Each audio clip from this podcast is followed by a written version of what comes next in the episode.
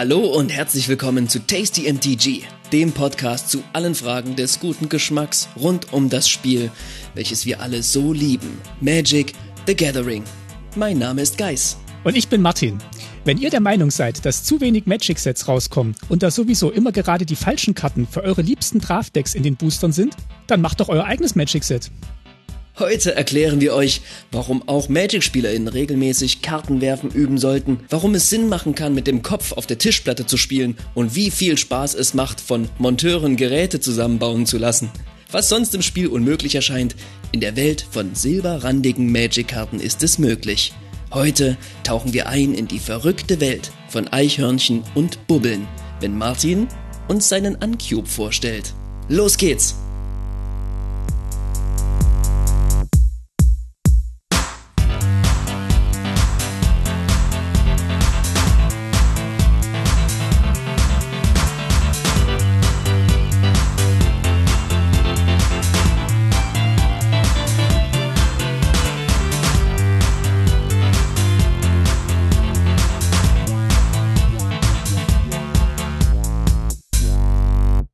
Was sind denn Bubbeln?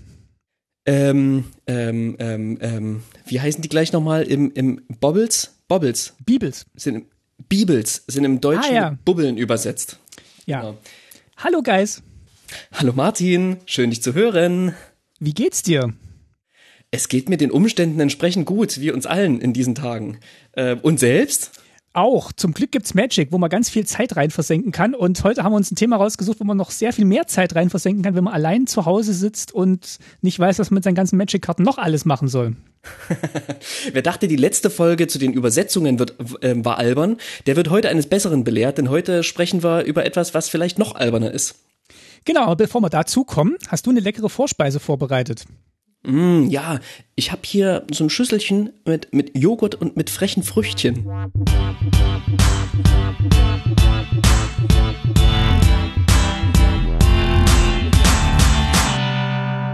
Was sind denn das für Früchtchen? Ähm, das sind die äh, ein- eingangs erwähnten Bubbel, die im Englischen Bibel heißen. Habe ich nicht gewusst. Aber ist vielleicht auch schon ein kleiner Tipp, worum es heute geht. Ähm, bevor wir damit loslegen, als Vorspeise, kurz anknüpfend an unsere letzte Episode, wollte ich nochmal einen Moment über den Montagearbeiter Artefaktkreaturen Spielstein, den Assembly Worker Artifact Creature Token sprechen. Wahnsinn. Den hatten wir, den hatten wir das letzte Mal erwähnt und wir fanden den äh, so bemerkenswert. Ähm, und es hat uns ein bisschen überrascht, dass es den nicht als Token gibt. Und ich glaube, schon während wir die Episode aufgenommen hatten, war gespoilt worden, dass, es, dass der bald ähm, äh, gedruckt wird, beziehungsweise dass der bald rauskommt, nämlich, oder schon rausgekommen ist, wenn ihr diese Episode hört, nämlich im Set Zeitspirale Remastered oder Time Spiral Remastered. Denn dort gibt es diesen Token dann das erste Mal auch in Papierform. Und ähm, ja, das wollte ich zum Anlass nehmen, um einfach ganz kurz zu erwähnen, dass dieses Set rauskommt. Ähm, vielleicht ganz, ganz kurz, wer davon noch nichts gehört hat, ich, ich glaube, alle, alle wissen, worum es geht, aber wer noch nichts davon gehört hat, Time Spiral Remastered ist ein äh, Reprint-Set, ja, das heißt, da gibt's keine neuen Magic-Karten da drin. Alles Magic-Karten, die schon einmal gedruckt wurden und ähm, ist so ein bisschen angelehnt an äh, diese Remastered-Sets, die für Arena rausgekommen sind. Ne? Also die zurückliegenden Sets, die quasi bevor Arena online gegangen ist, ähm, rausgekommen sind. Dafür hat Re ähm, Arena dann sozusagen äh, Remastered-Sets gemacht, wo es eine Auswahl von Karten gab, die irgendwie wichtig war oder bedeutend oder interessant waren in dem jeweiligen, in dem jeweiligen Block ja, in dem Themenblock wie Amon Cat oder Kaladesh hat ein paar Karten rausgenommen und ein paar einzelne noch hinzugefügt. Ja, dieses Rausnehmen ist auch hier statt, hat auch hier stattgefunden, das Hinzufügen ähm, nicht. Und so hat man quasi diese drei Sets, die damals im Time Spiral Block drin waren, ja, neu zusammengefasst zu einem neuen Set und bringt die jetzt raus. Und in diesem Block waren Time Spiral, Zeitspirale, das war quasi das erste Set. Ne, die gab, damals gab es einfach noch drei Sets für, für einen Block, der so ein, der einen über das ganze Jahr hinweg begleitet hat. Ähm, Weltenchaos, Planar Chaos war das zweite Set und zum Schluss Blick in die Zukunft, Future Sight. Und was Mark Rosewater, glaube ich, mal erzählt hat, war, dass er da auch zum, also mit zum ersten Mal so dieses Blockmodell äh, auch sich überlegt hat, wie kann das funktionieren bei diesen drei Blöcken? Und dann ist er auf die Idee gekommen, okay, das erste ist halt die Vergangenheit, das zweite ist so die Gegenwart von Magic und das dritte ist die Zukunft von Magic. Und jedes Set spielt dann eben auch so ein bisschen mit diesen Karten, also in, in Zeitspirale waren halt viele Karten aus Magics Vergangenheit drin ähm, und in dem Zukunftsset waren dann eben auch so Karten drin, die ähm, ja, wie, wo man sich überlegt hat, wie würde, wie hätte sich Magic weiterentwickelt oder wohin kann es gehen? Also auch so ein bisschen äh, verrückte Karten, was er heute auch ein bisschen bereut, weil er gesagt hat, äh, das wird dann oft als Beleg hergenommen, dass die Farbe irgendwas kann und dabei kann sie es eigentlich nur in dieser alternativen Realität, die er für den, für das Set aus, sich ausgedacht hat. Also ein ganz verrücktes Set eigentlich super viele Me Mechanismen, die nur ein einziges Mal gedruckt wurden und von denen man nie wieder etwas gehört hat. Oder Mechanismen wie, wir hatten es letzte Folge erwähnt, ne, wie die Contraptions, die Geräte, äh, die aus denen dann, die dann eben ja nachträglich, den nachträglich einen Sinn gegeben wurde und in eins der silberrandigen Sets Unstable eingebaut wurden. Äh, super witzig auf jeden Fall. Man hat rumgespielt mit den Frames, äh, man hat ähm, herumgespielt mit Mechanismen, mit, mit den ähm, ja, genau. Es einfach irgendwie ein total, total witziges Set. Wir werden darüber noch noch ähm, ausführlicher sprechen. Dieses Set wird ähm, genau super wichtige Reprints haben, über die werden wir sprechen. Wir, äh, es wird einfach äh, neue Karten in alten Frames geben, die auf einem extra Sheet gedruckt sind, wo in jedem Booster eine Karte drin ist. Und ähm, ja, und es gibt einige alte Karten, die neue Illustrationen bekommen haben. Und darüber wollen wir nicht jetzt sprechen, sondern wir sind eingeladen bei Nackt und Rosa. Grüße gehen raus. Hört euch Nackt Grüße. und Rosa an. Äh, zumindest, mindestens die Episode, wo wir zu Gast sind, aber mindestens vielleicht auch noch ein oder zwei andere Episoden mehr weil ähm, im Sinne dieses Sets könnte es auch sein, dass wir da schon drüber gesprochen haben werden und ihr das schon gehört habt, je nachdem, wer dann nämlich zuerst äh, mit seiner Folge rauskommt. Also ganz verrückt mit Time Spiral. Genau, das ist schwer, es ist schwer, dieses Thema zu streifen, weil es voll ist von von interessanten Gedanken und interessanten Fragen. Und ich hoffe, einige davon werden wir dann in der gemeinsamen Aufzeichnung mit Nackt und Rosa, übrigens unterstützt von äh, Wizards of the Coast, denn wir kriegen auch ein paar Booster, die wir cracken werden, ähm, das werden wir dann alles in dieser Folge machen. Deswegen skippen wir das hier und ich würde sagen, komm, lass uns direkt zur Hauptspeise übergehen, Martin. Hm, ja, mein Joghurt ist auch schon weg. Was gibt's denn jetzt? Also ich hätte hier einen großen Teller Ulknudeln oder alternativ, wenn du willst, Quatsch mit, Quatsch mit Soße. Ich nehme das erste.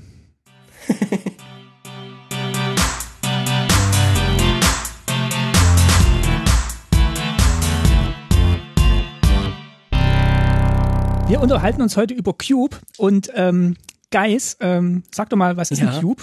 Hast du schon mal Cube gespielt? Ich habe erst einmal Cube gespielt und vielleicht haben Leute, die uns zuhören, noch gar nie Cube gespielt.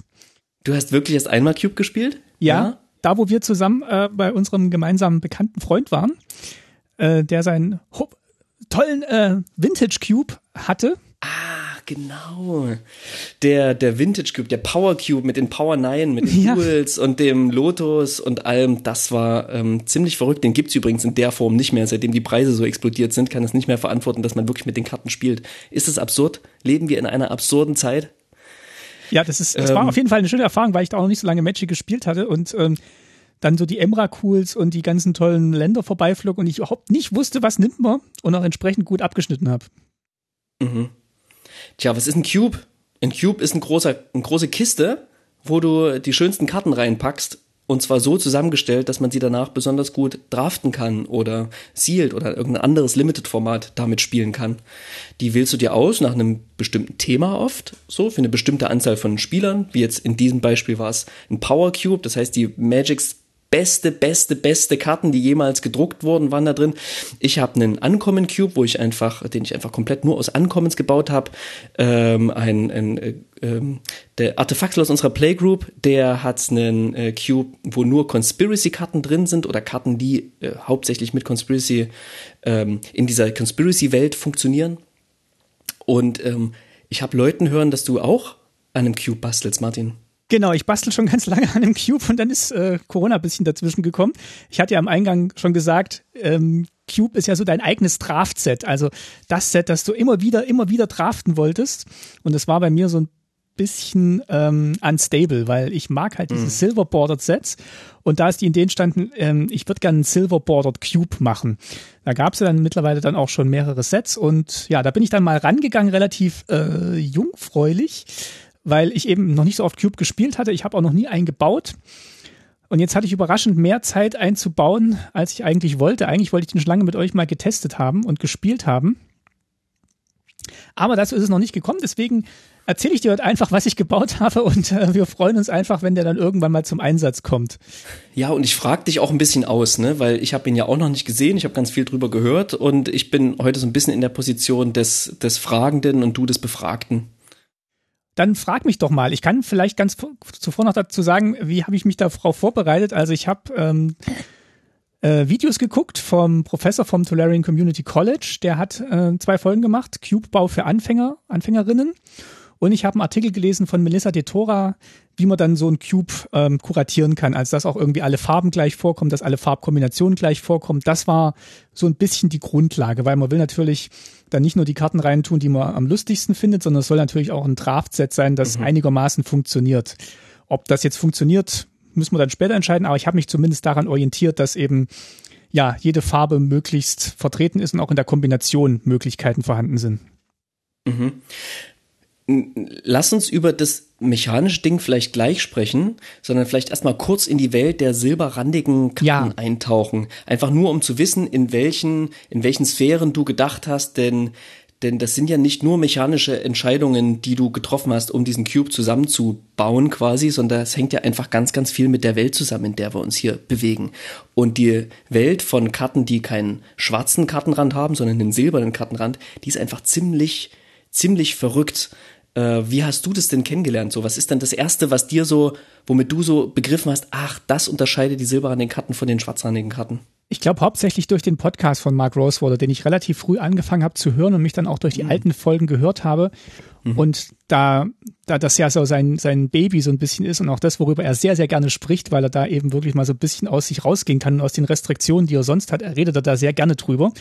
Und da habe ich eben erfahren, dass es eben diese silberrandigen Karten gibt, die nicht, ähm, die nicht in Turnieren gespielt werden dürfen und die dafür aber auch verrückte Sachen machen können, die Magic sonst nicht macht. Also die, die auf viele Dinge achten, die sonst keine Rolle spielen, also auf die Illustrationen achten, auf, auf Sachen, die am Rand stehen, wie zum Beispiel der, der Artist. Also alles, was sonst keinen Einfluss haben darf auf das Spiel, damit es eben in Turnieren gespielt werden kann, wird hier aufgebrochen und ähm, da werden verrückte Sachen mit, äh, Sachen mit den Karten gemacht. Und ich habe dann auch so ein bisschen recherchiert und habe festgestellt, es gab zwei Sets bislang, an Hinged und an Glut die aber weit vor meiner Zeit lagen, bevor ich angefangen habe mit Magic zu spielen. Mhm. Und es auch ungewiss war, ob jemals noch ein drittes Set kommen würde. Also wir sprechen jetzt vom Jahr 2016, wo ich angefangen habe. Da war Unstable noch in weiter Ferne.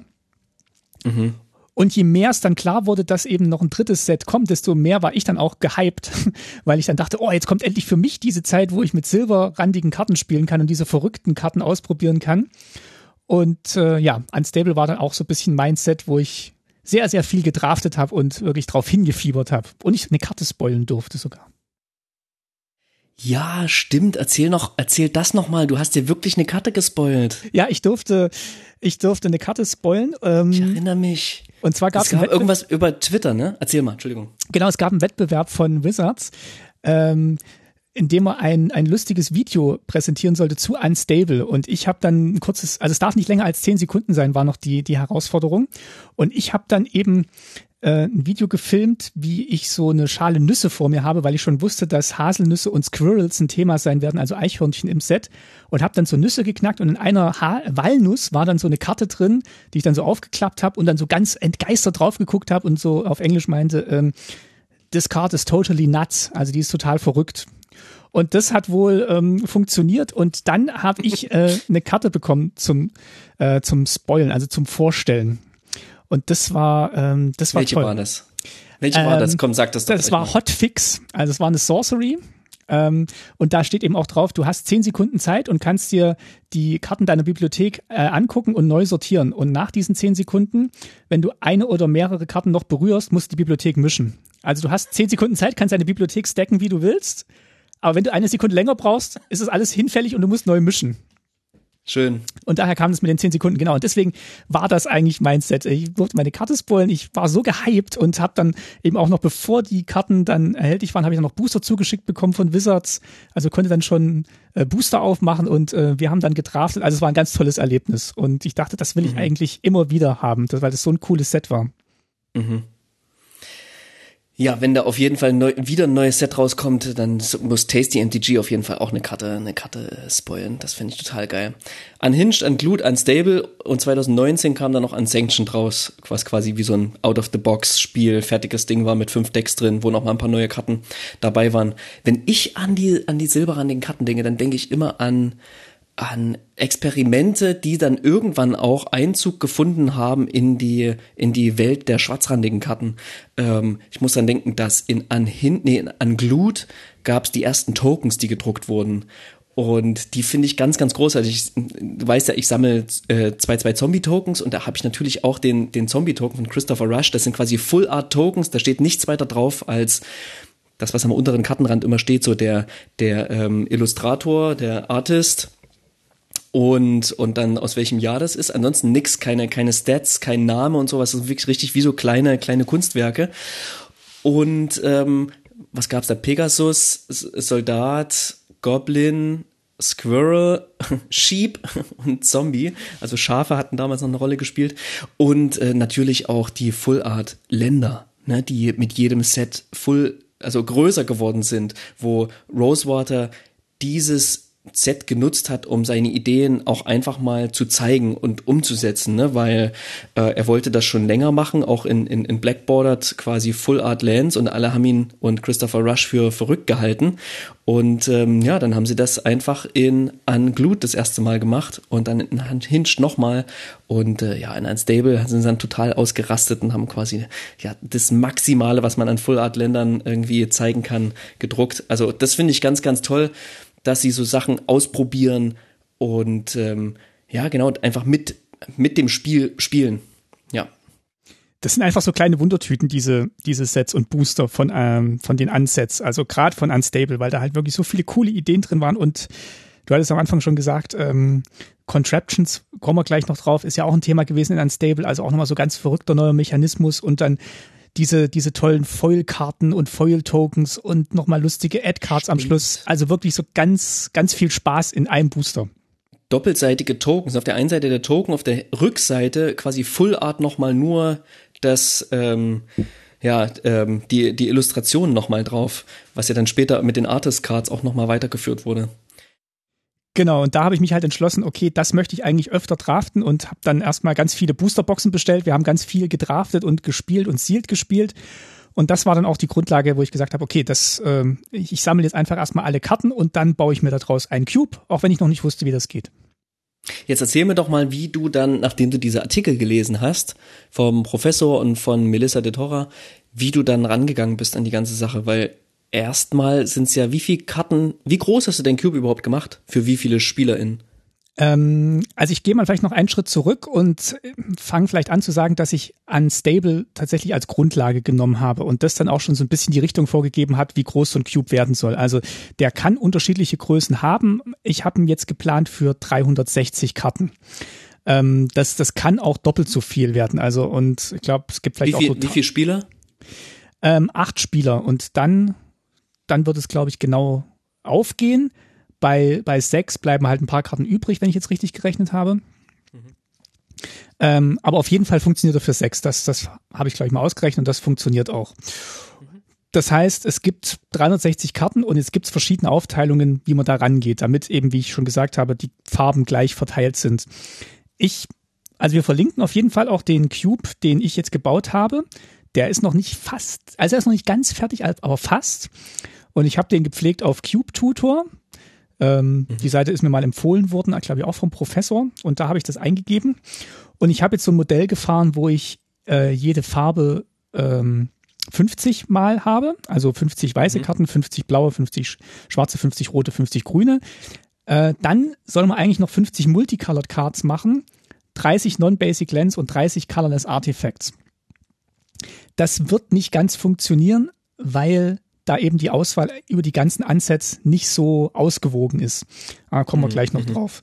Aber so diese 50 einfarbigen Karten, das habe ich schon mal versucht hinzukriegen. Und tatsächlich war Weiß das Schwierigste. Also Weiß war wirklich eine Herausforderung, weil ich eben auch nicht Ja. alle Karten genommen habe. Ähm, genau. Das, ähm, das war so die Grundlage. Und dann war für mich eigentlich relativ schnell klar, dass halt von Unstable möglichst alle Karten drin sind, weil das halt ein ausgereiftes Draftset ist. Und ich aber auch ähm, diese Cube-Regel befolgen wollte, dass von jeder Karte nur eine drin ist, also diese Singleton-Regel. Die ist, glaube ich, auch gängig für einen Cube, oder?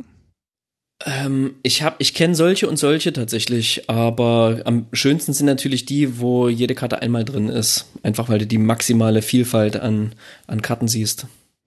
Genau, also das war, das war so die Grundlage. Also ich habe gesagt Unstable, weil da habe ich fast schon alle Karten. Und dann ergänze ich von den anderen Unsets. Und da musste ich aber Auswahl treffen.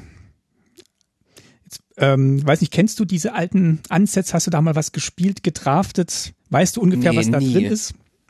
Weißt du, Da- was ich weiß, erwarten die- würde? Dass coole Länder drin sind. Und ich weiß, dass ein Set hatte quasi diese ganzen, es ist ja alles englische Sets, ne? die gibt's ja nur auf Englisch. Mhm. Und im Englischen sagt, kann man ja zu Esel auch Ass sagen. Also das Wort benutzen, was auch Arsch bedeutet. Ja. Und das war, war das Unhinged oder Unglued, was diese ganzen Ass-Witze gemacht hat? Ich kann auf jeden Fall schon mal sagen, dass die Karten, äh, dass ich die nicht drin habe, diese S-Karten, weil äh, mir dieser We- Witz ein bisschen zu platt war. Da können wir später nochmal drüber sprechen, ne? was, was witzig ist und was wir als witzig empfinden und so weiter. Aber ja, das, das waren halt einfach so haut drauf, derbe Witze, Wortwitze irgendwie, ne? zu denen man vielleicht im Deutschen, wo man manche Redewendungen nicht kennt, nicht so den Zugang hat. Wobei, da geht's mir mit vielen Karten so, wo ich höre, ah, da steckt ein Witz dahinter, ein, ein, ein Wortwitz oder, oder eben irgendein Sprichwort oder eine Redewendung, das ich nicht kenne. Aber gut, ähm, hat's, ich, genau, lass uns später noch drüber sprechen, aber äh, ich finde, der Humor hat sich durchaus verändert. Und bei Unhinged weiß ich noch, was war denn da so? Ähm, ich, in dem einen Set war, war eine Karte von äh, Richard Garfield. Wie, wie heißt die gleich nochmal? Äh, Richard Garfield PhD, ja, genau. wo du eine Karte, wenn du die spielst, gegen andere austauschen kannst, die die gleichen konvertierten Mana-Kosten hat, glaube ich. Ähm, Und die kann ich, Ja, mir, das- kann ich mir ausdenken, oder? Ist es nicht so, dass ich jede Karte spielen kann, die ich kenne? Dass das jede Karte sein kann, die ich kenne? Und dass es dann so ein, so ein Brain Magic Game ist? Mit den gleichen umgewandelten Mana-Kosten? genau. Also da, das sind halt wirklich so, so ganz, also da, ganz viele Gags drin. Und das war auch früher tatsächlich nicht so gedacht, dass das gedraftet wird, diese Unhinged und Unglued-Sets. Und die sollten halt gemixt werden und so ein bisschen Pep in normale Drafts bringen. Das merkt man auch, wenn man sich das anguckt, unter dem Gesichtspunkt, dass das halt ein Draft-Set sein soll. Also das wird dann schon schwierig. Ähm, klar, es gibt dann eben diese, diese Ass-Karten zum Beispiel oder auch andere Mechanismen oder Tribal-Geschichten, die dann immer wieder vorkommen. Aber es ist kein Vergleich mit Unstable, wenn man sich so den Gesichtspunkten anguckt. Also dieses, diese modernen Technologien, die Mark Rosewater immer erwähnt, wie sie da an neue Sets rangehen, die merkt man Unstable schon, schon deutlich, dass das halt wirklich ein ausgereiftes Draft-Set ist. Ja, und wenn wir dann so jeder, jeder Spieler, jede Spielerin so die drei mal 15 Karten vor sich liegen hat und anfängt zu draften, ähm, wonach gucke ich denn dann am besten? Was sind denn so schöne, schöne Archetypen, die du da reingebaut hast, die man draften kann? Also von, also von Unstable sind auf jeden Fall Contraptions drin. Also es war auch mein Ziel, irgendwie alle Contraptions drin zu haben. Hat alle, ja, so tatsächlich alle drin? Ähm, genau, es sollen alle drin sein und die sollen auch Ah ja, gen wow. genauso gedraftet werden wie in Unstable. Also zwei Karten sind auf jeden Fall in jedem Booster dann ähm, äh, Contraptions. Und die sind auch farblich anders markiert ähm, über den Sleeve, dass man auch gleich weiß, dass das die Contraptions sind. Also so wie im Originaldraft auch. Dann habe ich versucht, dieses Eichhörnchen-Thema so ein bisschen aufzugreifen, weil es gab ja früher in Magic durchaus auch in den schwarzrandigen Karten ein paar Eichhörnchen-Karten. Da habe ich auch geguckt, dass da noch welche reinkommen. Ah, okay, das heißt, du hast nicht nur äh, Silver-Bordered-Karten drin, sondern auch ein paar schwarzrandige Karten dazu gepackt. Genau, ich habe auch schwarzrandige Karten dazu gepackt, Ah ja. wo ich dachte, das ist eine schöne Ergänzung. Zum Beispiel habe ich auch, weil das auch gerade die Zeit war, wo ich dann angefangen habe, diesen Cube zu bauen, war Ik- Ikoria gerade draußen und parallel kam in Unsanctioned der Sur- Surgeon Commander, äh, den du, glaube ich, auch spielst in einem, in einem Deck, ähm, der eben auch darauf achtet, wenn Kreaturen mutieren. Und deswegen habe ich auch alle Mutate-Karten drin in ähm, ja, in der Comic, in der Comic-Variante. Äh, ja. Die sollen drin vorkommen und ich habe auch die, ähm, die Companions drin, weil die sonst in eh allen anderen Formaten gebannt sind. Und die erfüllen da eigentlich zwei Funktionen. Einerseits passt es eben thematisch gut, weil es eben auch so eine verrückte Welt ist. Und andererseits sind es halt gute Multicolored-Karten, also mehrfarbige Karten, weil das war tatsächlich ein großes Problem, dass es einfach noch nicht, nicht so viele mehrfarbige ähm, Karten gibt in den Ansets. Also in mhm. den früheren sehr, sehr wenig und jetzt auch nur so ein paar ausgewählte. Und deswegen dachte ich, kann man dieses Mutate-Thema vielleicht noch, äh, noch mit reinnehmen. Das fühlt sich auf jeden Fall ne, in Verbindung mit Augment, wo man so eine halt zwei Karten zu einer, zwei Kreaturen, Teile zu einer neuen Kreatur zusammenschiebt. Äh, das fühlt sich ähnlich an, ne? Und da hat man auch gemerkt, dass Mark Rosewater da sehr, sehr stark versucht hat, diese Idee von Mutate auch irgendwie in, in so ein schwarzrandiges Set hineinzubringen. Gerade wenn man sieht, wie explodierend das, das Regelwerk zu Mutate ist und die ganzen, die ganzen Sonderregeln, die dadurch entstehen, die man in Kauf genommen hat, um diesen coolen Effekt zu haben, dass zwei Kreaturen plötzlich eine neue ergeben. Genau, und das, das wollte ich unbedingt auch drin haben und das ist auch das ist lustig, das passt auch in die, An, äh, in die Anwelt. Ansonsten habe ich versucht, die, ähm, die Archetypen Unwelt. möglichst in die Umwelt, die genau. Un die Unwelt. Ansonsten habe ich versucht, die Archetypen möglichst einfach zu halten. Also es gibt halt ein plus eins plus eins Counter-Theme in mhm. äh, grün und weiß, äh, fliegend in weiß und blau, weil ich schon gemerkt habe, dass die Karten eigentlich dann oft so Einmaleffekte sind, die halt mega lustig sind, aber da jetzt nicht so eine große, so eine große Stringenz drin ist, dass eben Schwarz dann eben nur ähm, deinen Kopf auf den Tisch legt, wie zum Beispiel diese Flying Saucer Karte macht. Also das kommt halt genau einmal vor, aber du hast halt ja. schon eine Häufung von physischen Effekten in bestimmten Farben und die sind eigentlich ganz gut abgebildet in Unstable und ich habe eher versucht, diese Effekte zu verstärken durch Karten aus den alten Sets. Ansonsten aber die Archetypen möglichst basic zu halten, damit eben diese witzigen Karten auch ausgespielt werden können und man sich jetzt nicht ärgert, wenn man, wenn man da jetzt nach großen Synergien sucht, weil das sind dann eher so die, die Basissachen, nach denen man suchen sollte. Hast du auch so funktionale Sachen reingemacht wie Ramp und sowas oder, oder Mana Rocks, die jetzt nicht silverbordered sind, die man aber vielleicht braucht, um ein besser funktionierendes Draftdeck zusammenzubekommen? Oder hast du gesagt, nee, komm, das hat, das hat hier nichts zu suchen? Das ist der Punkt, wo ich jetzt gerade tatsächlich noch so ein bisschen hänge. Also ich hatte ja schon erwähnt, dass mit Artefakten es schwierig ist und dass auch mit Ländern es schwierig ist. Mhm. Ich packe jetzt tatsächlich auch verstärkt noch schwarzrandige Länder rein, einfach um so das ähm, ja, die, die, die Farbbasis, die Mana-Basis gleich zu machen. Und ich überlege tatsächlich auch noch ähm, Ramp-Artefakte reinzubauen. Ich habe halt relativ viele Artefakte schon drin in den, durch die Contraptions, die aber extra zählen. Hm. Das heißt, da ist noch ein bisschen Platz. Und ähm, das würde ich tatsächlich auch machen. Also hast du auch schon den richtigen Finger in die Wunde gelegt, dass da noch so ein bisschen hakt. Aber ja, das, das ist jetzt der, der, der Abschluss. Das finde ich auch nicht so trivial zu beantworten. Das kann man vielleicht sogar erst sagen, wenn man es ab und zu mal gespielt hat, das Ding, und, und feststellt, ähm, ob sowas gut genug funktioniert. Aber jetzt mal ein bisschen lore-mäßig rangegangen. Krag. Ja. Ja, wir haben Krags Other Thumb in Unstable gehabt. In Schwarzrandig gab's Krags Thumb und jetzt in Commander Legenden ähm, Krag selber. Ist auch sowas mit drin? Ja, also der solche Lore Pieces quasi. Genau, der Daumen ist drin und der andere Daumen ist drin. Ja. Wobei ich aber feststelle, dass der der Daumen, der guckt ja nach Coinflips. Nach Münzen, genau. Nach, nach Münzwürfen. Und da ist in den Ansätzen relativ wenig drin. Die setzen ja dann eher auf die Würfel. Ja. Und deswegen muss ich vielleicht noch gucken, ob da vielleicht der ein oder andere Münz, Münzwurf noch drin ich ist. Ich finde ja, du solltest so kleine Achievements noch dazulegen. Wer es schafft, Krag mitsamt seiner beiden Daumen ins Spiel zu bringen, für den wird dann irgendwas Neues freigeschalten. Weißt ja, du, das da ist flippen dann alle drei Karten und ergeben irgendwie das, ähm, den, den riesigen Krag oder so, den übermächtigen. Ja, das ist, das ist eine schöne Idee. Also das, äh, also sowas, sowas, darauf wollte ich wirklich Bezug nehmen. Und wie gesagt, mit den, mit den Squirrel-Karten gibt's auch, gibt's auch schöne, noch alte Karten. Ähm, dieser, dieser Einsiedler da, der die Ranged Hermit, glaube ich, der dann äh, Vanishing hat und der dann nochmal neu aufgelegt wurde in Modern Horizons, wo er dann Suspend hatte. Oder erst hat er Suspend gehabt, dann hat er Vanishing gehabt. Also das, mhm. sowas würde ich gerne noch mit reinnehmen oder ist auch schon drin. Und ähm, ja, fällt dir sonst noch was ein, was, was, was du gerne ach, drin hast? Ach, Hans Run? Ja, habe ich drin. Und Hans Eriksson? Noch nicht. Das war, nachdem ich dann quasi schon das Template fertig hatte, aber. Und Safi und den Lurgoyf. Stimmt. Den müssen kannst du von mir bekommen, den hab ich.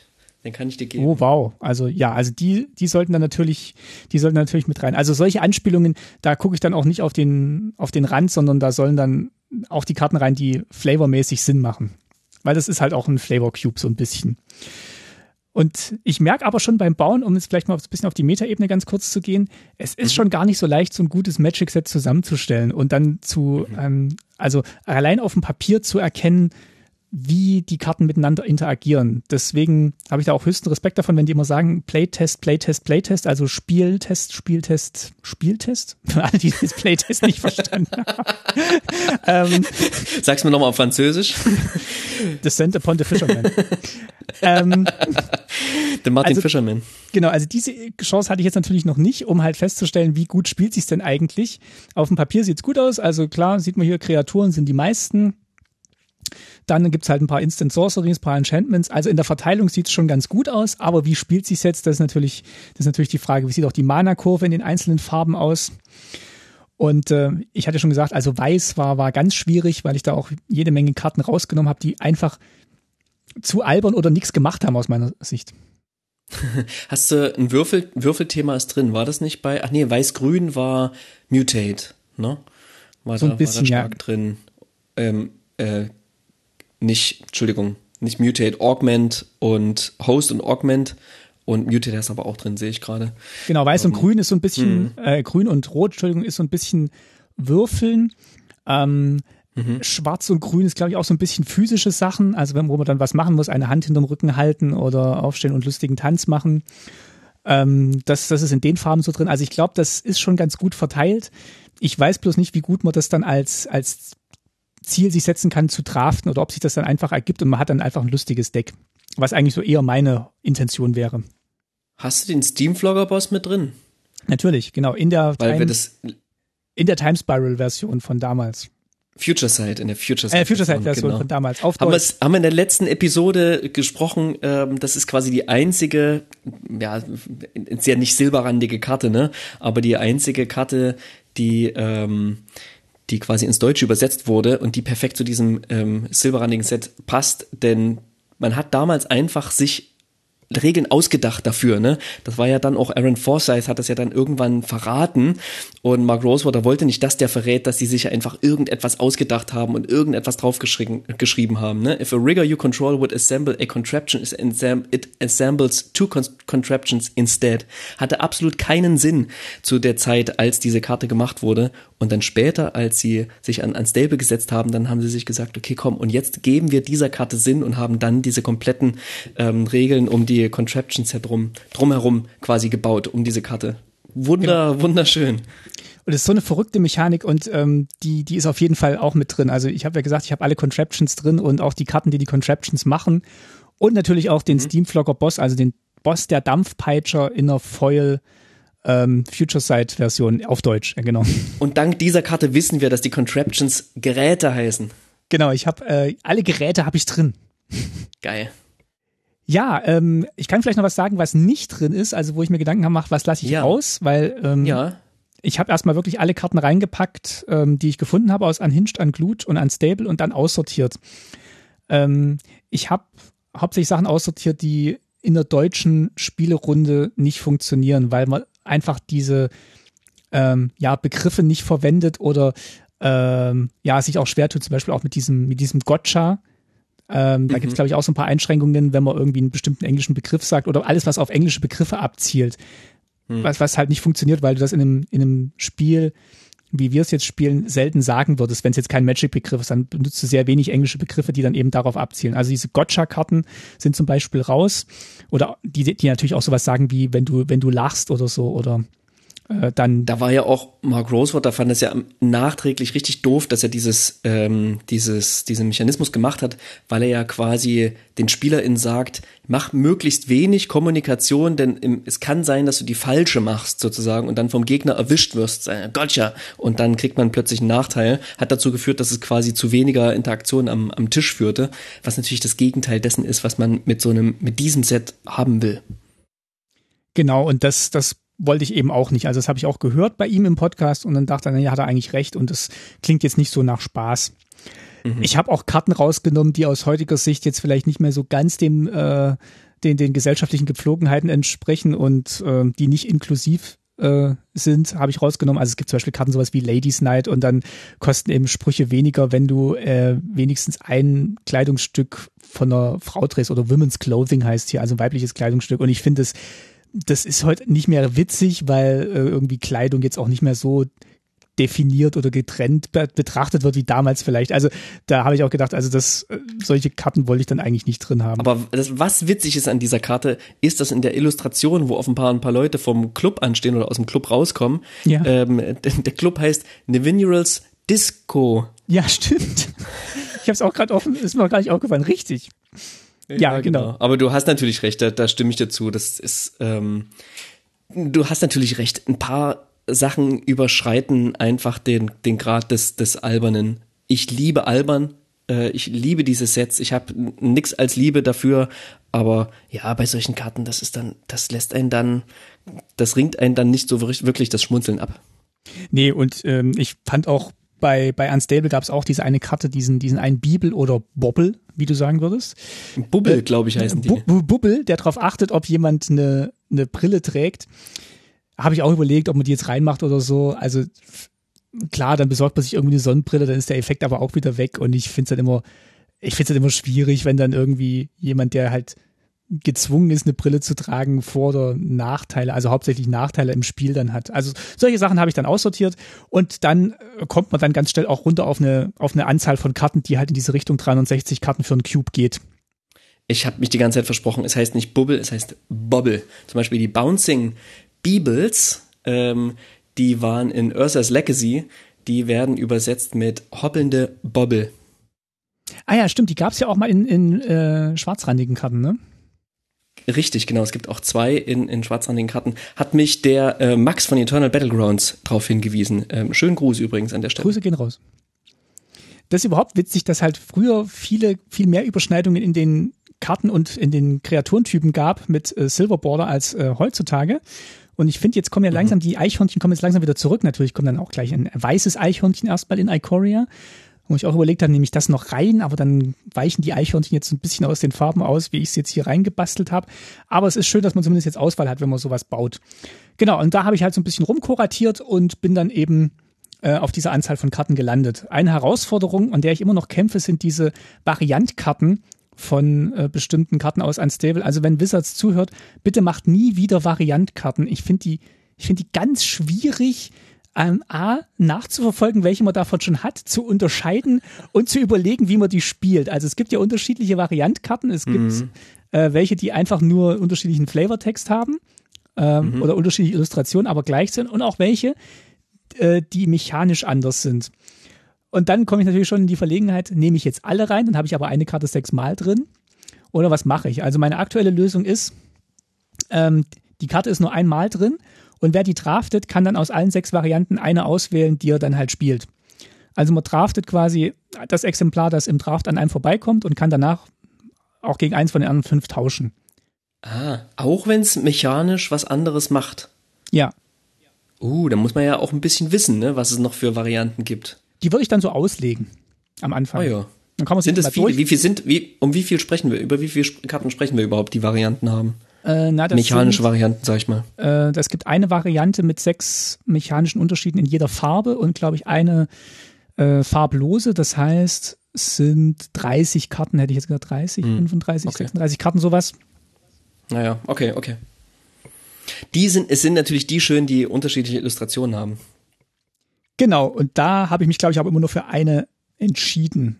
Ja, das sind, glaube ich, auch Comments, so, das macht keinen Sinn, sein, sein Cube damit voll zu packen. Es macht dann spielerisch weniger, weniger Spaß tatsächlich, auch wenn es so schöne Illustrationen sind. Genau, es gibt ja diese, diese Doom-Bots, also wenn man dann dieses Doom-Bot-Deck draftet, Stimmt. dann kann man, dann braucht man natürlich ganz viele davon. Ich glaube, da habe ich ja. auch mehr davon drin. Also das sind dann so Einzelfallentscheidungen, aber ja, aber genau. Ich glaub, das ist Beast, Beast in, in a Show, nee, wie heißt es gleich nochmal? Beast in Show, statt Best in Show. Ja, genau, genau. Und das hatte, glaube ich, auch, da gab es unterschiedliche illustrierte Beasts. Das ist genau. aber keine so mega gute Karte. Nee, das stimmt. Und deswegen ist da hier was nur eine drin und ich wechsle die dann vielleicht ab und zu mal aus gegen eine andere Illustration als kleinen Gag in jedem Draft. Mhm. Genau, also Packst so Toski, Toski mit rein? Toski aus Kaltheim? das könnte ich eigentlich machen, weil der ist ja ein grünes Eichhörnchen. Das ist ein grünes Eichhörnchen, genau. Ganz schön abgefahrenes grünes Eichhörnchen, aber es ist ein grünes Eichhörnchen. Er ist ganz schön stark im, im Draft zumindest. Kommt man nicht so gut gegen Ja. an. Ja, darf auch mal starke Karten im Draft geben, finde ich.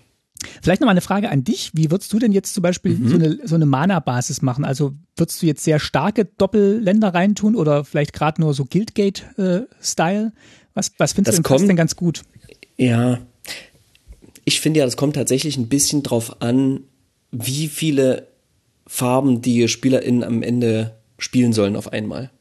Ich glaube nicht mit mehr wie als vielen zwei. Leuten du, ja, dann brauchst du eigentlich meines Erachtens nicht so viel Mana-Fixing. Das kommt aber auch ein bisschen drauf an, wie viele Leute das Ding am Ende draften. Ne? Wenn es acht sind oder sechs, dann kann das gut funktionieren. Wenn du es auch mal zu vier draftest, kann ja auch mal, kann ja auch mal vorkommen. Gut, dann packst du einfach noch ein oder zwei Booster sozusagen dazu, äh, damit sich das ein bisschen relativiert, damit der Kartenpool groß genug ist, um dann eben auch gut ein zweifarbiges Deck irgendwie ähm, draften und spielen zu können. Dann finde ich eigentlich das Fixing nicht so mega wichtig, denn wir sehen es ja eigentlich auch bei zahlreichen normalen Magic-Sets, wo nicht viel Fixing drin ist. Ähm, da ist man dann halt gezwungen, zweifarbigen Decks zu spielen. Genau, und ich finde, das, das passt auch ganz gut zu dem Cube, weil der ist schon so verrückt genug. Ich finde, da muss man jetzt nicht noch auf drei Farben gehen, um noch mehr Verrücktheit reinzubauen. Ich glaube, die ergibt sich ganz automatisch auch schon bei zwei Farben.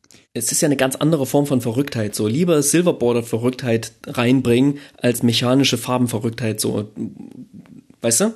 Genau, also das, das war auch so ein bisschen das Ziel. Das halt, das habe ich auch vorhin schon gemeint mit den Mechanismen, die wollte ich halt möglichst einfach halten äh, in den Draft-Archetypen, weil die Verrücktheit und die, die, der Spaß ergibt sich, glaube ich, aus der Kombination der Karten, die man dann am Schluss hat. Was ich gerade noch sagen wollte, ich habe ja diese Länder aus Jumpstart, die finde ich ganz gut, äh, wo man sich dann aussuchen kann. Das tappt jetzt zum Beispiel für ein weißes und dann sucht man sich die zweite Farbe aus. Also die habe ich zum Beispiel auch drin. Oder will ich noch reintun? Ja, das wäre es eigentlich so ein bisschen zu dem, wie ich rangegangen bin und was so drin ist. Aber jetzt kommt der ganze Tasty-Kram. Jetzt kommt der ganze Tasty-Kram. Alles, was drumherum noch Geiles ist. Genau, also wir fangen vielleicht mal, wir fangen vielleicht mal an mit der Box. Also wo, wo, wo drin also, tue ich jetzt diese Karten rein? Ähm, kann man natürlich einen Schuhkarton nehmen, man kann, äh, man kann was nehmen von, von Ultimate Guard gibt's da sicher oder von ähm, Ultra Pro. Aber ich war so verrückt und habe mir, ich habe ein Video geguckt vom Professor, wo er so eine so eine Holzbox vorgestellt hat von so einem ähm, von so einem Schreinermeister aus den USA, Aaron Kane. Der macht eigentlich nichts anderes als handgefertigte, also er macht es glaube ich auch mit so einem Lasercutter, ähm, aber dann doch von Hand zusammengefertigte Holzboxen für Magic. Und die macht er in allen Formen und Größen und er macht die eben auch für so Cubes. Und äh, seine Cube-Serie heißt eben der Medium Spartan oder der Spartan, den gibt's dann halt in verschiedenen Größen und ich habe den Medium Spartan, also den mittleren. So, und dann kann man sich noch so ein bisschen aussuchen, welches Holz man da so haben will. Äh, ist auch nicht ganz günstig, habe ich mir aber irgendwie zusammengespart und dachte ich, okay, jetzt äh, Ende 2019 habe ich äh, alles jetzt, der, der Cube soll entstehen. Ich bestelle mir jetzt diese Box. Habe mit dem hin und her gemailt, habe gesagt, hier, ich hätte gern ähm, Walnuss und äh, Ahorn, also Walnuss natürlich, äh, Walnussholz natürlich wegen Squirrels und ähm, Nussholz. So schön. So Und dann noch geil. ein helles Holz Ahorn und dann machen wir das mal schön mit den Intarsien und äh, alles mit ihm abgestimmt, Geld überwiesen, hat er gesagt, ja, er braucht jetzt noch 40 Boxen, äh, macht er jetzt noch und dann kommt meine dran. Ja, war auch dann so. So, dann war es fertig irgendwann im Februar äh, oder Anfang Februar März. 2020. Februar ja? 2020. Anfang März 2020. Was Genau. war da eigentlich so los? Ja, so rückblickend ähm, war das genau die Zeit, wo ähm, Corona losging und ich dann sehr lange in Berlin festsaß. Aber bei Lieferadresse bei PayPal war natürlich meine eigentliche Heimadresse hinterlegt, im Süden von Deutschland. Das heißt, irgendwann ging diese Box dann auf die Reise und ich war aber nicht da. Hinzu kam noch, dass natürlich diese ganze Box verzollt werden muss. Hinzu kam auch noch, dass ich dann nachdem die dann unterwegs war nach Deutschland, war es dann fast schon April, ich dann noch einen Krankenhausaufenthalt hatte in, im April und irgendwie eine Woche bevor ich ins Krankenhaus musste, kam nachgesendet über die Deutsche Post, über den Nachsendeauftrag, die Zollbenachrichtigung, die zu dem Zeitpunkt aber schon zehn Tage alt war und ich dann quasi noch einen Tag Zeit hatte, um mit dem Zollamt Kontakt aufzunehmen, wie diese Box jetzt noch der Zoll bezahlt werden kann. Also lange Rede, kurzer Sinn, äh, durch die vereinte Hilfe meines Vermieters, einer sehr netten Nachbarin, sehr netten Zollmitarbeiterinnen, den ich dann noch gemailt habe, quasi bevor ich ins Krankenhaus musste, konnte es dann so geregelt werden, dass, äh, wie gesagt, diese sehr nette Nachbarin diese Box von der Post meines Wohnortes abholen konnte, nachdem ich ihr dann das Geld für den Zoll überwiesen mm. hatte und sie das dann Mann, auf dem Postamt bezahlen konnte. Und so kam diese Box überhaupt erstmal äh, an. Ähm, und sie kam auch heil an. Also das war noch meine größte Sorge, dass die jetzt durch dieses ganze Hin und Her und drei, äh, drei verschiedene Zollabfertigungen äh, zu Bruch gegangen ist. Aber dem war nicht so. Also sie kam an und die ist sehr, sehr schön. Also du hast sie gesehen. Ähm, sie sieht wunderschön aus. Äh, sie ist wirklich, wirklich toll. Ich mache ein Foto und poste das beim Artikel oder jetzt im Kapitelbild.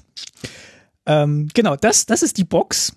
Ähm, die hat auch so, so Unterteiler, also die kann man auch so reinschieben. Äh, also so Trenner. Dunkelbraun, ne? Dunkelbraun. Genau, das ist das Walnussholz und Ahorn ist das helle. Das sind so diese Verbinder und der Deckel ist genau andersrum gestaltet. Und aus dem hellen Holz sind auch diese Trenner, wo man den, die man so reinstecken kann und dann so, ja, Abteile bilden kann. So, das ist mal die Grundlage. Dann habe ich mir überlegt, äh, also du warst live dabei, wo ich diese Geschichte erlebt habe. Wir haben, du hast den aktuellen Stand immer mitbekommen. Ich war so dabei, wie du dabei warst quasi, also ziemlich weit weg davon. ähm, ja, genau. Dann habe ich mir überlegt, welche Hüllen nehme ich. Also für einen Silver Bordered Cube nehme ich natürlich silberne Hüllen für die einzelnen Karten. Habe ich mich für Dragon Shields entschieden. Ähm, und für die Contraptions habe ich äh, lilane äh, Hüllen genommen, weil Purple ja so die sechste Magic-Farbe ist, die es nie gab. Deswegen sind die Contraptions in äh, lila Hüllen.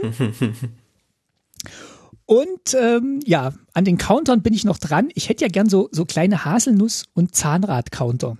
Also Was Zahnrad alles für Counter? Naja, ich würde halt die Zahnrad-Counter unter anderem nehmen, also einerseits für die Contraptions, um die weiterzusetzen, würde die aber auch als plus eins plus eins Counter nehmen zum Beispiel. Oder überhaupt, wenn Counter irgendwo draufgelegt werden müssen. Mhm. Mm, Würfel würde ich vielleicht auch noch schöne raussuchen. Also so Holzwürfel. Mm, so, es gibt dunkelbraune Holzwürfel mit so goldenen Punkten drauf, gibt's ja. Eigentlich, eigentlich relativ einfache Würfel sind das, aber die würden sehr schön dazu passen. Stimmt, das ist eine gute Idee. Und ähm, es gibt, glaube ich, auch dieses eine Eichhörnchen, das so Haselnuss-Counter macht, also so Acorn-Counters. Da brauche ich natürlich Haselnüsse. Mhm. Aber gern auch eine Runde kleiner, also vielleicht so aus dem Kaufmannsladen. Also wenn da jemand eine Idee hat, irgendwie so Kaufmannsladen Haselnüsse oder so, habe ich echt schon gegoogelt, äh, aber noch nichts gefunden. Also diese Kleinigkeiten, die möchte ich natürlich auch perfekt haben, dass man wirklich das Ding aus der Out of the Box spielen kann. Äh, es gibt, glaube ich, auch noch so, so Verpackungen, wo man sich so einzelne Booster zusammenstellen kann. Das sind so wiederverwendbare Papier, ähm, Papierhüllen, wo man dann so schon mal 15 Karten zusammentun kann, damit man dann nicht erst anfängt, wenn die Gäste da sind. Mhm. wenn mal wieder Gäste kommen können. bald, Martin, bald. Äh, ja, und dann fange ich jetzt auch langsam so an, so äh, mir halt so besondere Karten noch zurecht zu basteln. Also ich habe schon erwähnt, dass diese Mutate-Karten halt in dieser Comic, in diesem Alternate Showcase ähm, Art drin sein sollen. Mhm. Äh, die habe ich angefangen zu sammeln und ähm, ich habe mir einen großen Traum erfüllt, weil letztes Jahr wollte ich eigentlich, also muss ich auch ein bisschen ausholen, letztes Jahr wollte ich eigentlich, nachdem ich ein großer Fan des Musicals Hamilton geworden bin, durchs viele, viele Hören, haben wir uns Tickets besorgt für den April 2020 in London für das Musical Hamilton.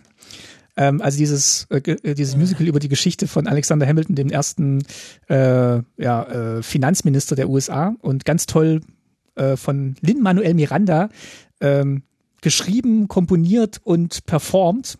Und da, äh, er, er spielt das jetzt nicht mehr selber, aber da hat man Tickets für eine Inszenierung in London. Hat dann alles auch nicht geklappt.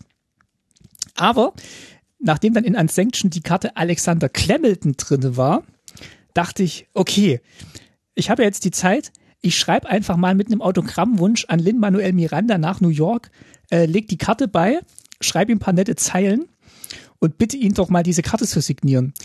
Und die kam dann tatsächlich auch durch diesen Nachsendeauftrag, kam die tatsächlich, also wirklich vier Wochen später, kam die aus New York wieder zurück, unterschrieben äh, von Lin-Manuel Miranda. Und es ist äh, ganz toll. Also ist jetzt ein schönes Kleinod in der Sammlung. Und so versuche ich das jetzt halt auch noch so ein bisschen, wenn mir was Cooles einfällt, das zu umzusetzen mit diesem Cube. Ach, Martin, wenn du das so erzählst, denke ich mir, das, das ist ein Cube, ja. Das ist nicht nur, das ist nicht so, so ein Ding zum Spielen, sondern da steckt Herzblut drin. Jeder, der einen Cube macht, weiß, dass es einfach zeitaufwendig ist und dass es Mühe macht. Und ich finde, diese i-Tüpfelchen, die du da beschreibst, die gehören einfach dazu und die machen so einen Cube dann auch special und zu einem, ja, einzigartig einfach. Deswegen freue ich mich ganz, ganz besonders. Nicht nur, weil ich noch nie einen, einen ähm, Silverborder Cube gespielt habe, sondern einfach, weil das dein Silverborder Cube ist und ich weiß, da wird es viele kleine Überraschungen drin geben, die es zu entdecken gilt. Das klingt ganz, ganz, ganz, ganz toll. Ja, Dankeschön. Und ich freue mich auch sehr, wenn wir den bald, bald vielleicht spielen können. Und ähm, ja, vielleicht noch dieses Jahr. Das wäre, das wäre schön. Ja, auf jeden Fall. Kriegen wir hin. Versprochen. Oder? Sagt man, sagt man doch zurzeit so. Ganz, ganz sicher und versprochen. Äh. Du Geist, ich, ich glaub dir. Gut. Ich nehme dich, nehm dich beim Wort.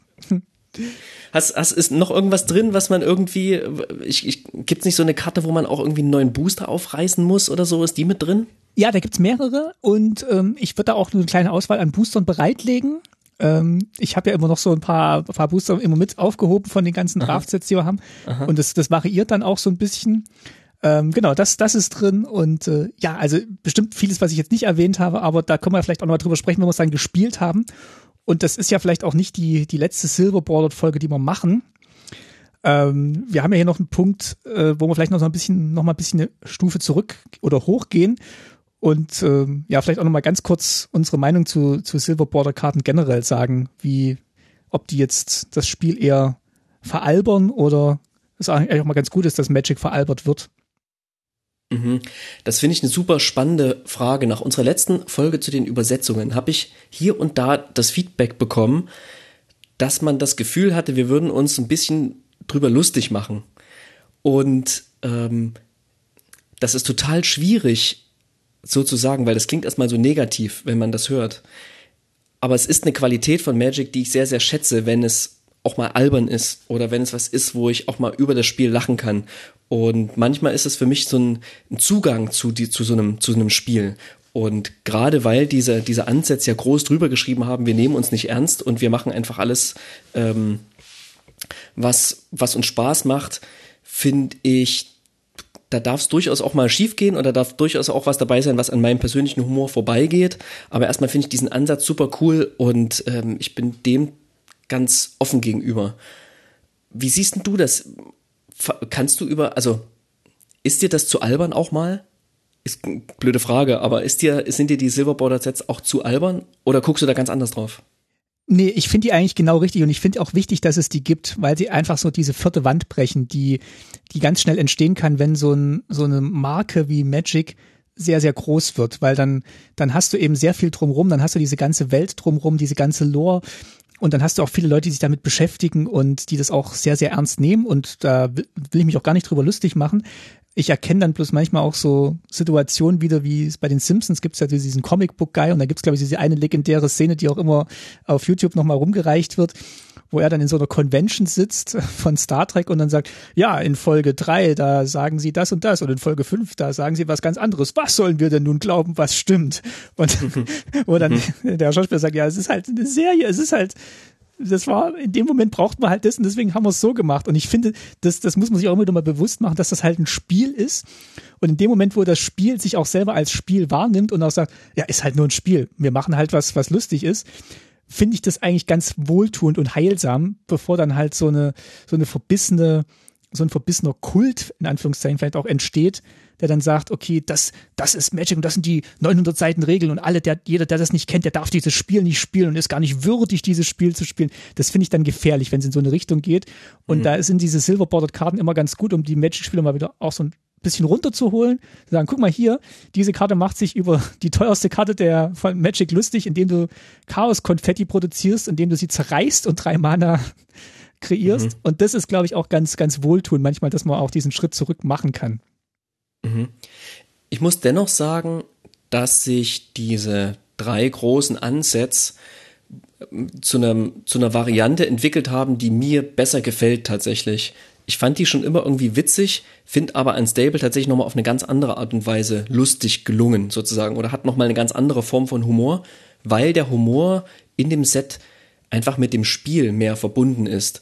Gerade wenn ich jetzt an diese Host und Augment denke, gibt's halt eine wunderschöne visuelle Komponente, wenn man diese beiden Sachen zusammenlegt. Ne? Die beiden Namen der, dieser Karten, die ich zusammenlege, ergeben plötzlich einen neuen, einen mhm. neuen Kreaturennamen und die beiden Illustrationen ergeben eine neue Illustration, die so halt gemacht wurde, dass es immer irgendwie einen, einen Sinn ergibt quasi, ne? also dass es bildlich immer zusammenpasst. Und dann macht das aber halt auch mechanisch plötzlich noch, noch Sinn, was diese Kreatur dann, dann macht. Und das finde ich noch mal cooler als nur, das ist jetzt die Karte mit dem längsten Namen, den es irgendwie gibt und wir schreiben die einmal komplett drumherum ja. um den Kartenrand. Das finde ich bei Unhinged, was sich ja sehr auf die Artists und so gestürzt hat und einfach die hat machen lassen und viel hat ausprobieren lassen, total cool. Aber das ist etwas, was mit dem Spiel selber erstmal nichts, also weniger zu tun hat. Und Unstable hat das für mich noch mal mehr geschafft, diese Brücke zum Spielen herzustellen. Das, das ist ein guter Punkt. Das ist ein guter Punkt, weil diese gerade diese Karten, die sich auf die Artists konzentrieren, so gern wir auch die Artists mögen und Illustrationen, habe ich die auch sehr sehr eingedampft, weil ich finde es schwierig, ähm, wenn du das mit Leuten spielst, die halt nicht so in Magic drin sind, die dann den Artist nennen müssen oder einen Künstler und dann sind die erstmal aufgeschmissen, wenn ihnen keiner einfällt. Ähm, mhm. Ähm, ich finde aber, ich finde aber schon, dass das, dass das wichtig ist und ich glaube, da sind wir auch, äh, also es war jetzt auch nicht das, das Gegenteil von dem, was du gesagt hast, was, was ich gesagt habe, dass ähm, dass das schon gut ist, dass es diese Sets gibt und dass man, dass man merkt, dass Magic sich auch manchmal bewusst wird, wie albern es eigentlich auch manchmal ist äh, mit seinen ganzen, mit seinen ganzen Regeln. Und ich finde auch dieses physische, was reinkommt in die durch ähm, durch die Ansets, dass das halt wirklich Sets sind, die muss man halt zusammen am Tisch spielen. Die kannst du nicht über, also haben wir jetzt auch gar nicht, haben wir auch festgestellt jetzt in der Corona-Zeit, die kannst du halt einfach nicht oder nur sehr sehr schwer über Spelltable spielen. Wir haben es trotzdem gemacht, Martin. Wir haben es gemacht. Aber ich glaube, haben wir gemacht. Aber du musst halt wirklich auch Karten rauslassen. Also sowas wie Slaying Mantis, die du halt über den Tisch wirfst, ist halt ein bisschen witzlos, wenn du halt alleine am Tisch sitzt. Und deswegen ist halt schön, dass dieses Set halt und dieser Cube auch dafür ausgelegt ist, ihn zusammen mit Freunden zu spielen. Freundinnen. Ach, wie schön. Das ähm, lass uns doch die Hauptspeise auf diesem wunderbaren Schlusssatz beenden und als Überleitung nehmen zu unserer Nachspeise, wo ich daran anknüpfend auch noch eine kleine Anekdote zu erzählen habe. Sehr gerne. Äh, nachdem ich jetzt so viel erzählt habe, darfst du gerne die Nachspeise verkünden. Was gibt's? Gibt ein paar Scherzkekse.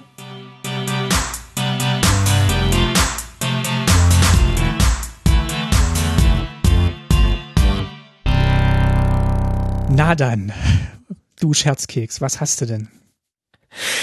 Ach, ist, ich, ich weiß selber nicht, wie ich mich fühlen soll, wenn wir, wenn wir solche Witze machen. Aber ich, ich mag's. Also, ich möchte erinnern, einige von euch haben das bestimmt gesehen. Als Unstable rauskam, hat Loading Ready Run, ein wunderbarer kanadischer YouTube-Channel, ein Pre-Pre-Release, also eine Woche vor dem Pre-Release, ein eigenes Pre-Release gemacht und hat sich da unter anderem den guten Wedge von der Mana Source eingeladen. Kennst du die noch, die Mana Source? Die kenne ich noch und ähm, ja, da ja, im Match ging es ja dann auch nicht so gut. Der pausiert, mhm. glaube ich, gerade. Ähm, wir schicken auf jeden Fall liebe Grüße dahin und ähm, wünschen ihm alles, alles Gute. Der hat immer mit sehr viel Enthusiasmus die neuen Sets präsentiert. Also das ist mir wirklich im Gedächtnis geblieben, wie begeistert er immer war, wenn neue Karten rauskamen. Ganz, ganz, ganz, ganz toller Typ. Und der hat so ein bisschen Magic-Geschichte geschrieben für mich und auch ein paar andere Leute. Als er nämlich dieses Pre-Pre-Release gespielt hatte, war er in einem Match mit Cameron von der Truppe da von Loading Ready Run. Und er spielte in in ähm, ja in einem der Züge im ersten im ersten Game im, von diesem Match. Sagt man so ne? Game sind die einzelnen Teile und Match ist das Gesamte. Vielleicht auch andersrum sowas, aber ne? ihr wisst was wir meinen. Best of Three und im ersten davon spielte er ähm, Spike Tournament Grinder. Ich erkläre mal kurz was diese Karte macht Spike Tournament Grinder kostet zwei und zwei schwarze phyrexianische Mana. Ähm, die kann man bezahlen entweder mit einem schwarzen Mana oder zwei Leben. Und äh, das ist eine 1-1 Kreatur, Legendary Creature, Human Gamer ist eine Rare. Äh, hat den Flavortext Just wait, I have a response.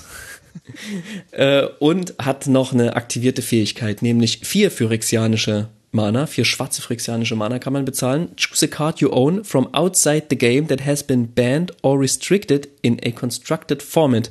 Reveal that card and put it into your hand. Also man wählt eine gebannte Karte von irgendwo außerhalb des Spiels aus und nimmt sie auf die Hand. Und Wedge sah im Regal dieses kleinen Studios, was die dort haben, sah er äh, die Karte stehen, jetzt muss ich gucken, dass ich so richtig ausspreche, ähm, äh, Charizard. Wie heißt die gleich nochmal im Deutschen? She Scheherazade? Scheherazade. heißt sie im Oh, Deutschen. Gott, jetzt ne? du Diese, diese legendäre Märchenfigur aus Tausend und eine Nacht, ähm, die quasi, jetzt muss ich gucken, ob ich es richtig zusammenbekomme, eine Frau aus dem Harem des, ja, was ist das, ein Sultan, ein ziemlich brutaler Typ, der immer jede Nacht mit einer Jungfrau schläft und sie danach umbringt und dann nächste Nacht mit der nächsten schläft und so weiter. Und die hat da keinen Bock drauf, umgebracht zu werden. Also erzählt sie ihm jede Nacht Geschichten und ähm, der will dann natürlich wissen, wie es weitergeht und bringt sie deswegen nicht um. Und das macht sie immer und immer wieder für tausend und eine Nacht. Ich hoffe, ich habe das einigermaßen richtig zusammengefasst. Ey. Ich glaub so. Ich weiß nur, dass diese Geschichten alle unfassbar brutal sind. Also noch krasser als unsere deutschen Grimmsmärchen, die wir haben. So, das hat Tja, die Geschichte in der Geschichte in der Geschichte, das versucht diese Karte tatsächlich ähm, zu übersetzen. Die kam raus in Arabian Nights und ist natürlich gebannt und restricted und reserved list und alles, was du dir vorstellen kannst. Die kostet zwei weiße Mana, ist eine Hexerei und sagt, Players play a Magic Subgame. Ich lese jetzt nur den Oracle-Text vor, also den korrigierten Text quasi, denn der Text auf der Karte ist so unfassbar lang. Players play a Magic Subgame using their libraries as their decks. Each player who doesn't win the Subgame loses half their life rounded up. Das heißt, man ähm, nimmt seine Bibliothek, fängt ein neues Spiel an und wer dieses Spiel dann gewinnt, der lässt, der sozusagen sorgt dafür, dass der andere Spieler, der verlierende Spieler, ähm, die Hälfte seines Lebens aufgerundet verliert. So, die nimmt er auf die Hand. Aber ich hätte die jetzt natürlich nicht so ausführlich erklärt, wenn er die nicht später gespielt hätte. Aber vorher kam noch ein anderer verwegener Move, den er macht. Und zwar spielt Wedge Better Than One. Better Than One ist eine Unstable-Karte, kostet, äh, ist eine Hexerei, kostet grün und weiß, auch eine Rare, und sagt, a person outside the game becomes your teammate. Um, choose any number of cards in your hand on top of your library or on the battlefield under your control. Those cards become your teammates' hand, library and permanence respectively. Ja, also man teilt quasi die Karten, die man hat, auf und sucht sich irgendeine eine Person auf der Welt aus und spielt mit der dann sozusagen ein Two-Headed Giant, ein einseitiges Two-Headed Giant. Und er wählte keinen geringeren als Mark Rosewater, der an diesem Tag auch da war. Und ähm, diese beiden spielten dann halt gegen Cameron sozusagen Two-Headed ein Spiel. Und Wedge spielte Char Charizard aus und zog quasi alle in ein Subgame, äh, in ein, ja, wie sagt man im Deutschen, ein, Äh, ein, ein, ein, ein Spiel im Spiel sozusagen was dann ausgefochten werden musste, wo Wedge und, und Mark Rosewater halt super kleine Bibliotheken hatten äh, und gucken mussten, dass sie irgendwie da durchkommen, ohne sich selber zu millen. Ähm, schaut euch das an, wir verlinken euch das YouTube-Video dazu. Das gesamte Spiel geht über eine Stunde. Ähm, es lohnt sich auf jeden Fall, das, sich das anzuschauen, weil es so harmlos losgeht und Wedge überhaupt nicht weiß, was er, also der weiß schon, was er macht, aber nicht was, was, also dass er Was im passiert? Begriff ist, einen wirklich legendären Board State oder einen, einen Spielzustand, sage ich mal, zu kreieren, der einfach so silverbordered ist und so toll sagt, dass dieses Spiel so viel kann. Ne? Und Charizard ist tatsächlich eine der Lieblingskarten. Und ich habe mal gehört, die Lieblingskarte von Richard Garfield, ähm, der das Spiel erfunden hat und ja, ich glaube auch viel, viel freier rangegangen ist, ganz am Anfang, an die Regeln, an die Karten, an das, was das Spiel können darf, soll, kann, wird, als das heute der Fall ist, wo natürlich bei einem Spiel, wo man nie wusste, wie groß es wird, ähm, ja, ein super umf umfassendes und komplexes Ding sich daraus entwickelt hat. Ja, was die Silverborder-Karten immer wieder ganz geschickt brechen können. Genau, und deswegen ist gut, dass die gibt und dass die nochmal so an dieser, es fühlt sich auch oft mal so an, stelle ich mir vor, wie die Anfangszeit von Magic. Also einfach Karten, die man noch nie gesehen hat, die was Verrücktes machen und die einfach Spaß machen zu spielen. Und da kann man schon auch ein bisschen erahnen, wo diese Faszination von den ersten Magic-Sets herkam, weil halt jede Karte irgendwie was Neues, Verrücktes gemacht hat. Also vielleicht ist es auch so das bisschen, was, was mich zu diesem Cube getrieben hat. Es geht uns ja immer noch so, wenn ein neues Set rauskommt, sind wir total gehypt und finden es mega krass, was es für neue Mechanismen gibt und so weiter. Ähm, nur klar, ne, sind die Game DesignerInnen irgendwie total dazu ja, gezwungen, funktionierende Karten zu bauen. Auch wenn sie das in letzter Zeit weniger ernst nehmen, diese Idee, was vielleicht auch gut ist. Vielleicht ist das auch gut unter diesem Gesichtspunkt, ne, dass verrückte, wirklich abgefahrene Dinge passieren. Silverborder jetzt auch in normalen Draftsets. Silverborder jetzt auch in Blackborder. Ja. ja. Nee, das war's ähm, erstmal für diese Folge mit Klasse. der Vorstellung meines kleinen Cubes. Und äh, ja, wie gesagt, wir kommen bestimmt nochmal auf die Silverborder-Karten zurück. Jeden Fall, ja. Schreibt uns doch gerne mal, äh, wie ihr zu den Silverborder-Karten steht, was eure liebste Silverborder-Karte ist oder auch, was ihr für Cubes gebaut habt. Das würde uns, glaube ich, interessieren. Äh, vielleicht habt ihr auch noch Tipps für mein Cube. Schreibt uns das an äh, tasty-mtg auf Twitter. Ich würde gern noch alle dazu herausfordern, sich ein Silver Bordered Commander Deck zu bauen, uns dann Bescheid zu sagen und gegen uns anzutreten. Denn Martin und ich haben ein äh, Silver Bordered Commander Deck, wo auch ein paar schwarzrandige Karten drin sind. Und äh, wir konnten das bisher nur zu zweit spielen, aber so Commander-Spiele macht man natürlich zu viert. Deswegen, wenn ihr da Bock drauf habt, ähm, baut euch das. Ihr habt ein bisschen Zeit, bis die Pandemie vorbei ist. Und wenn die dann vorbei ist, dann sehen wir uns und spielen. Dann reisen wir durch die Welt mit, mit unserem, mit meinem Cube und äh, mit unserem Uncommander-Decks. Nee, genau, das machen wir. Ähm, bis dahin. Ich habe noch ein Ding, ein ja. Ding, was ich noch gern callen möchte. Das nächste Unset soll heißen Unpossible. Und ich wollte das schon immer mal irgendwie on the record bringen, wenn es so heißt, you heard it here first. So, okay. war es jetzt aber wirklich. Mark Rosewater hört zu. ähm, wir hören uns wieder ähm, also ihr hört uns wieder oder habt uns schon gehört, wie Geist gesagt hat, bei Nackt und Rosa, wenn wir über Time Spiral sprechen. Nackt und sonst und Rosa. hören wir uns hier wieder zu Strixhaven. Okay. Mach's gut, Geist. Bis bald. Tschüss, Martin. Bis bald. Tschüss.